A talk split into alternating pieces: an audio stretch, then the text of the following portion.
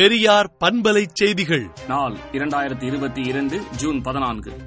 பிரதமர் மோடி தலைமையில் நடைபெறும் பாஜக ஆட்சியின் திரிசூலங்களில் ஒன்றான அமலாக்கத்துறை காங்கிரஸ் தலைவர் சோனியாகாந்தி மற்றும் ராகுல்காந்தி ஆகியோரை விசாரணைக்கு அழைத்து நேற்று 11 மணி நேரமும் இன்றும் நடத்துவதை எதிர்த்து அரசியல் பழிவாங்கும் நடவடிக்கை என்று காங்கிரஸ் கட்சி தொண்டர்கள் எதிர்ப்பு குரல் கண்டன ஆர்ப்பாட்டம் நடத்தி ஜனநாயக வழியில் அவர்களது எதிர்ப்பை தெரிவிக்கின்றனர் என்றும் டில்லி தலைநகரில் நடந்த அறப்போராட்டத்தில் தேவையற்ற தள்ளமுள்ள நெருக்கடியில் முன்னணி தலைவர்களில் ஒருவரான மேனாள் ஒன்றிய நிதியமைச்சர் நண்பர் ப. சிதம்பரம் அவர்களுக்கு கால்முறிவு ஏற்படுத்தும் அளவுக்கு காவல்துறை நடந்து கொண்டது வன்மம் நிறைந்த அடாத செயலாகும், இதை வன்மையாக கண்டிக்கிறோம் என்றும் திராவிடர் கழக தலைவர் ஆசிரியர் கி. வீரமணி கண்டன அறிக்கை விடுத்துள்ளார்.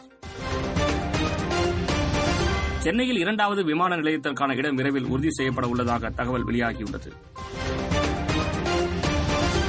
தொழில் பயிற்சி நிலையங்கள் முன்னணி தொழில் நிறுவனங்களுடன் இணைந்து சுமார் 2877 கோடி செலவில் தொழில்நுட்ப மையங்களாக மாற்றப்பட உள்ளன. விசைப்படகு மீனவர்கள் மீன்பிடிக்க கூடுதல் நேரம் வழங்கக்கூடாது என்று நாட்டுப்படகு மீனவர்கள் சங்க கூட்டத்தில் தீர்மானம் நிறைவேற்றப்பட்டது. தமிழக அரசின் 69 இடஒதுக்கீடு முறையை உறுதிப்படுத்தி மத்திய அரசுக்கு காமராஜர் பல்கலைக்கழகம் கடிதம் அனுப்பியுள்ளது.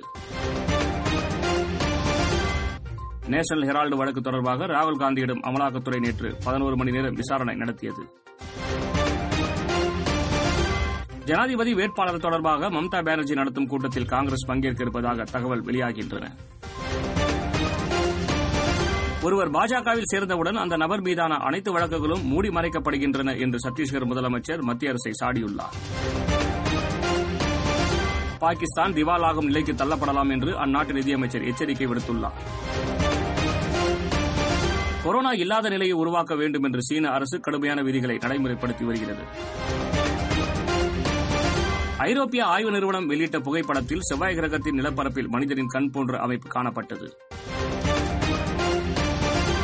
ஆபத்தான அணு ஆயுத சோதனைக்கு எதிராக தொடர்ந்து அழுத்தம் கொடுக்கப்படும் என அமெரிக்க வெளியுறவுத்துறை அமைச்சர் ஆண்டனி பிலிங்கன் தெரிவித்துள்ளார். விடுதலை நாளேட்டை விடுதலை.in இணையதளத்தில் படியுங்கள்.